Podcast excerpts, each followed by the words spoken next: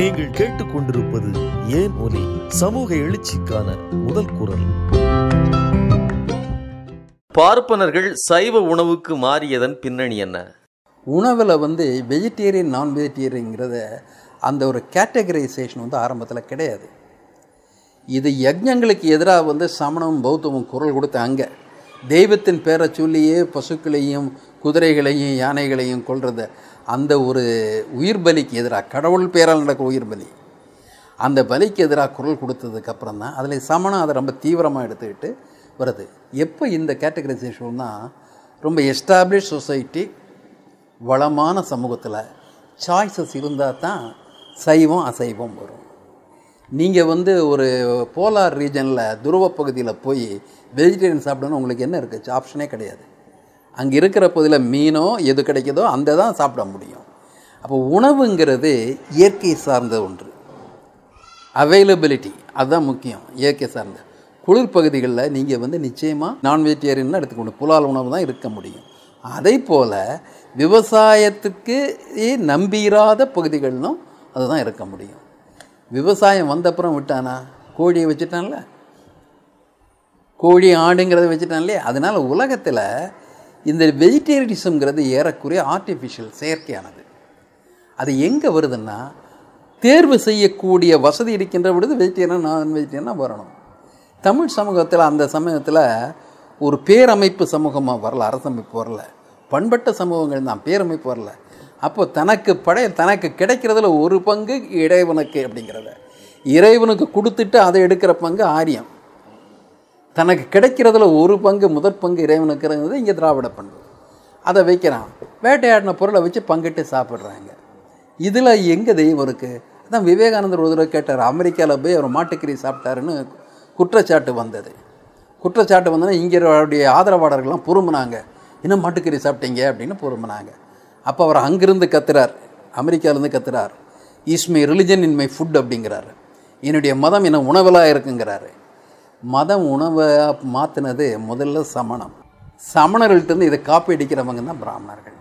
பிராமணர் இயல்பாகவே நான் வெஜிடேரியன்ஸ் ஏன்னா வேதத்தில் அவன் முக்கியமான உணவே வந்து புலால் தான்.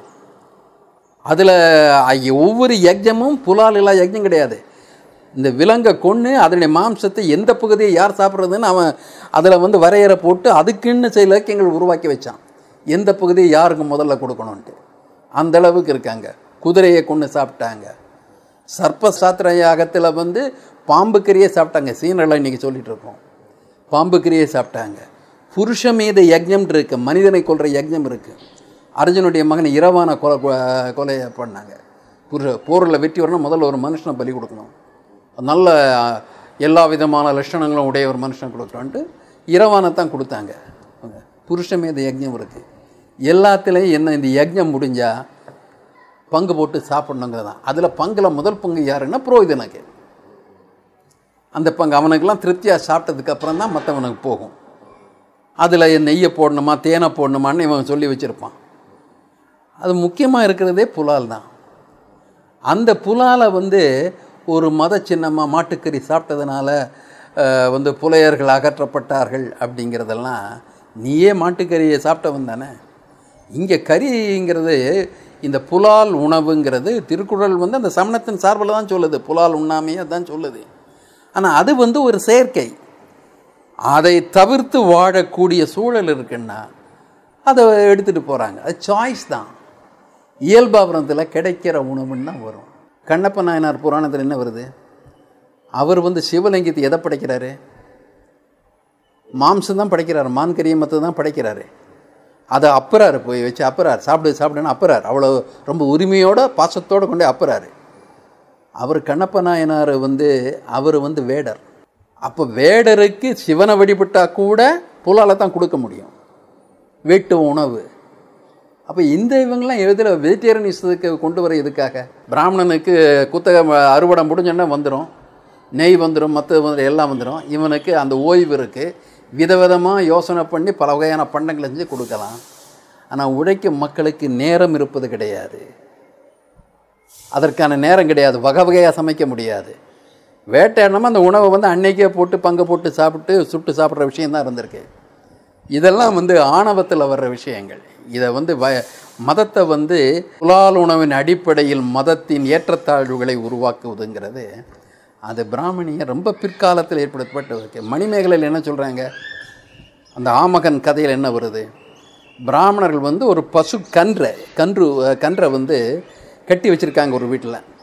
அதை பலி கொடுக்க போகிறாங்க இந்த ஆமகன் இதை போய் கொல்ல போகிறாங்களே நினச்சி அது இரவோட இரவு அழுத்து கொண்டு வெளியடிச்சிட்டான் அந்த பையனை வந்து நாடு கடத்திடுறாங்க.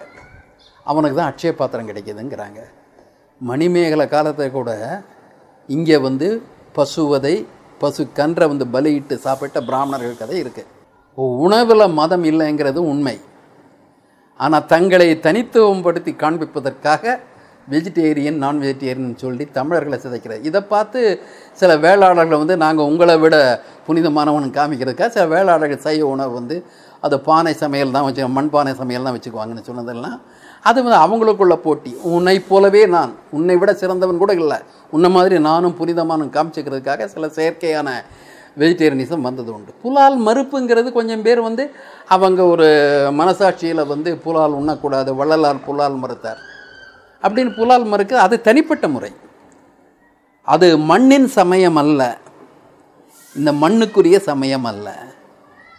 மண்ணுக்குரிய இயற்கையான சமயத்தில் உணவு ஒரு பிரச்சனை கிடையாது. அதை சொல்ல பேர் அதை வந்து இன்ஸ்டியூஷனலைஸ் பண்ணுறாங்களே நிறுவனமயப்படுத்துறதுல சில சார்பார் தனித்துவம் காண்பிப்பதற்காக இதில் வந்து இந்த புலால் மறுப்பங்க கொண்டு வர்றாங்க.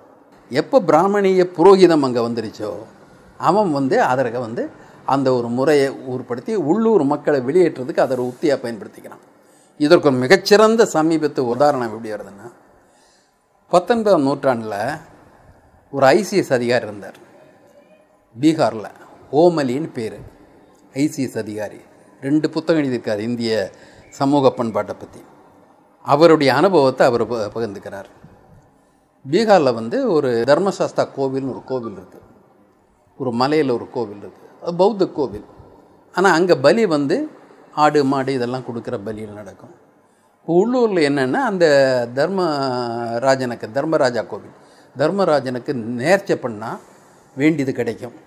நோய் இல்லாமல் போகும் பிள்ளை வரம் கிடைக்கும் கல்யாணம் ஆகும் இதே மாதிரி எல்லாம் ஒரு நம்பிக்கை அந்த பறவையில் கீழே அடிவாரத்தில் ஒரு கோவிலில் இருக்கிற ஒரு புரோகித பிராமணன். அவனுக்கு ஒரே பிள்ளை. அந்த ஒரே பிள்ளைக்கு ஒரு தீராத நோய் வந்துடுச்சு இவர் இவராலான விஷயம்லாம் பண்ணிட்டார். ஆயுர்வேதம்லாம் கை கொடுக்கல. அப்புறம் இந்த பூஜை புனஸ்காரம் பண்ணி நடக்கலை. அப்போ உள்ளூர் ஆள் ஆளுக சொல்கிறாங்க தர்மராஜாவை வேண்டிக்க ஒருவேளை அது நடக்கும் அவர் கேட்டதை கொடுக்குற கடவுள் அப்படின்ட்டு இவர் எத்த தின்னா பித்தம் தீரங்கிற அளவுக்கு அதை நேர்ச்சை போடுறாரு. அவர் வியக்கிற அளவுக்கு நோய் குணமாயிடுச்சு. உடனே நேர்ச்சை பண்ணுறதுக்கு அந்த மலைக்கு போகிறாரு அந்த மலையில் அந்த வேடர்கள் ஆனந்த் ட்ரைபுன்னு பேர் அவர் சொல்கிறார் ஆனந்த் ட்ரைப். அவருடைய கோவில் தர்மராஜா கோவில். அவங்க தினமும் ஆடு மாடு கோடியெல்லாம் எல்லாம் வெட்டி பூஜை பண்ணாங்க அந்த கடவுளுக்கு இவர் போகிறாரு உங்கள் கோயிலுக்கு நான் வேண்டிட்டேன் என் பையனை குணமாயிருச்சு அப்படின்ட்டு போகிறேன்னா அவங்களுக்கு மகிழ்ச்சி. நம்ம கடவுளை இவங்க ஏற்றுக்கிட்டாங்க அப்படின்னு நினச்சி இப்போ இனிமேல் நான் பூஜை பண்ணுறேன் அப்படின்னாரு. ஐயர் பூஜை பண்ணால் நமக்கு பெருமை அப்படின்னு இவங்க நினச்சி நம்ம மாளுடைய அந்த தாழ்வு மனப்பான்மையில் ஒத்துக்கிட்டாங்க.